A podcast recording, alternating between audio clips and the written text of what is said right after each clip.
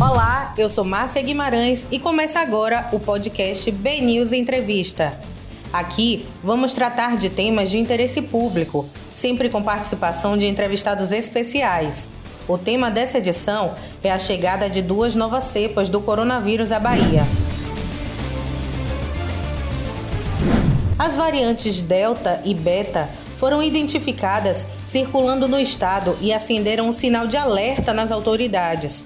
Os quatro casos das mutações do coronavírus apontam para a possibilidade de mais infecções em território baiano, mas que ainda não teriam sido detectadas pelo Laboratório Central de Saúde Pública, o LACEN, responsável pelo sequenciamento genético de amostras da Covid-19 na Bahia. A secretária estadual da Saúde em exercício, Tereza Paim, detalhou a descoberta dos cientistas e as medidas que serão adotadas pelo governo para tentar conter o avanço das novas cepas.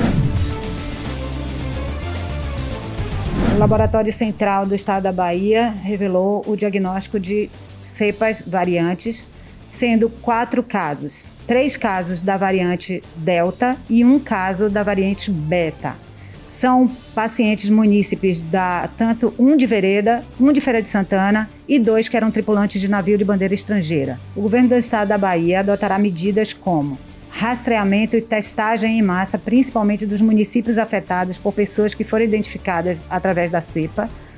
Uh, o uso do exame de sequenciamento para todos os pacientes que estão internados em UTI no estado da Bahia.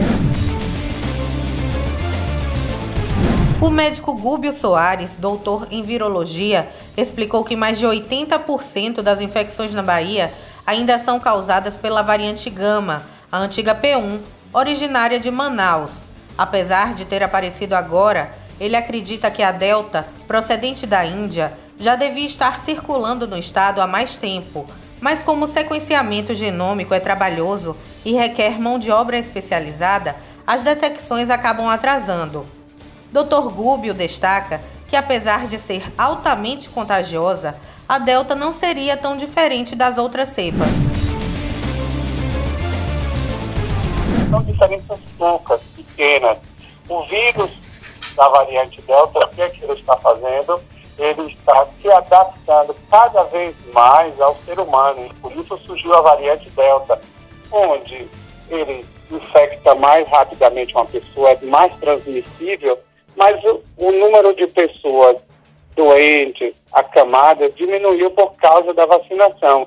A vacina consegue reduzir o número de casos da variante Delta, mas isso vai depender das pessoas. Se as pessoas continuarem se aglomerando, se juntando em casa, festas particulares, e paredão, etc., etc., a variante Delta vai sofrer uma mutação e pode tornar-se mais agressiva a população. Tudo depende da população. Se nós continuarmos usando máscara e não aglomerando, a variante Delta vai diminuir o seu estado de transmissão. O virologista alerta que é muito perigoso realizar festas como eventos de largo, réveillon, carnaval e comemorações que acabem resultando em aglomeração. Isso porque o vírus irá se espalhar. A Delta sofrerá uma mutação e poderá vir muito mais agressiva, causando o dobro de mortes do que foi registrado em 2021, mesmo com grande parte da população vacinada. Porque a vacina é feita do vírus original quando surgiu a doença Covid. Essas vacinas têm um material genético do vírus original. Como o vírus está sofrendo muita taxa de mutação, as indústrias não dá tempo fabricar novas vacinas.